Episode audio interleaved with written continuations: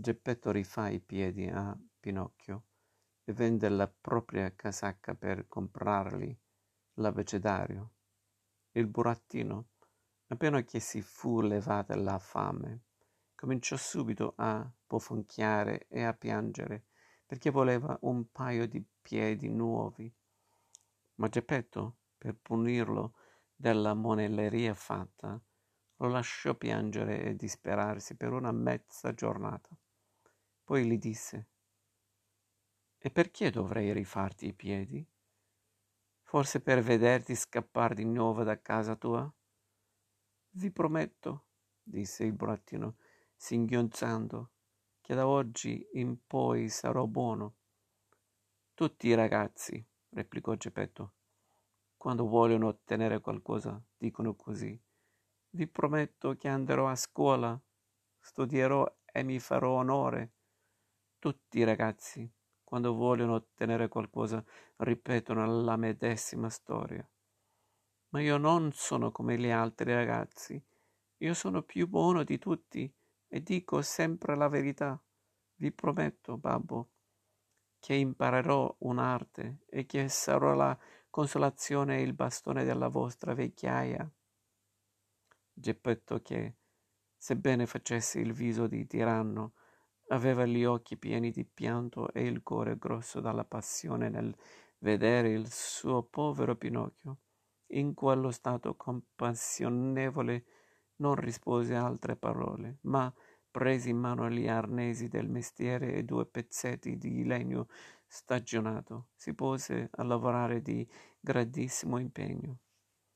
E in meno di un'ora i piedi erano belli fatti, due piedini svelti, asciutti e nervosi, come se fossero modellati da un artista di genio. Allora Geppetto disse al burattino, chiudi gli occhi e dormi. E Pinocchio chiuse gli occhi e fece finta di dormire. E nel tempo che si fingeva addormentato, Geppetto con un po' di colla sciolta in un guscio d'uovo gli appiccicò i due piedi al loro posto e glieli appiccicò così bene che non si vedeva nemmeno il segno, nemmeno il segno dell'attaccatura. Appena il burattino si accorse di avere i piedi, saltò giù dalla tavola dove stava disteso e principiò a fare mille sgambetti e mille capri- capriole, come se fosse ammattito dalla gran contentezza per ricompensarvi di quanto avete fatto per me, disse Pinocchio al suo babbo, voglio subito andare, andare a scuola. Bravo ragazzo. Ma per andare a scuola ho bisogno di un po' di vestito. Geppetto, che era povero e non aveva in tasca nemmeno un centesimo, gli fece allora un vestituccio di carta fiorita, un paio di scarpe di scorza d'albero e un berrettino di midolla di pane. Pinocchio corse subito a specchiarsi in una catinella piena d'acqua e rimase così contento di sé che disse, pavoneggiandosi, paio proprio un signore. Davvero, replicò Geppetto, perché tienlo a mente, no è, non è il vestito bello che fa il signore, ma è piuttosto il vestito pulito.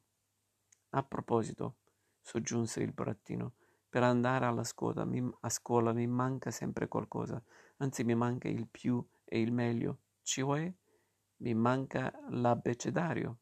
Hai ragione, ma come si fa per averlo? È facilissimo, si fa da un libraio e si compra. E i quattrini? Io non ce l'ho. Nemmeno io, soggiunse il buon vecchio, facendosi tristo. E Pinocchio, sebbene fosse un ragazzo allegrissimo, si fece tristo anche lui, perché la miseria, quando è miseria davvero, la intendono tutti, anche i ragazzi.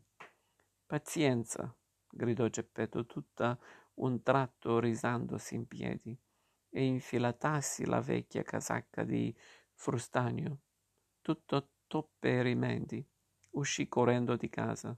Dopo poco tornò e quando tornò aveva in mano l'abbecedario per il figliolo, ma la casacca non l'aveva più. Il pover'uomo era in manicchie di camicia e fuori nevicava. E la casacca, babbo? L'ho venduta. Perché l'avete venduta? Perché mi faceva caldo. Pinocchio capì questa risposta a volo e non potendo frenare l'impeto del suo buon cuore, saltò al collo di Geppetto e cominciò a, baciarlo per tutto il viso.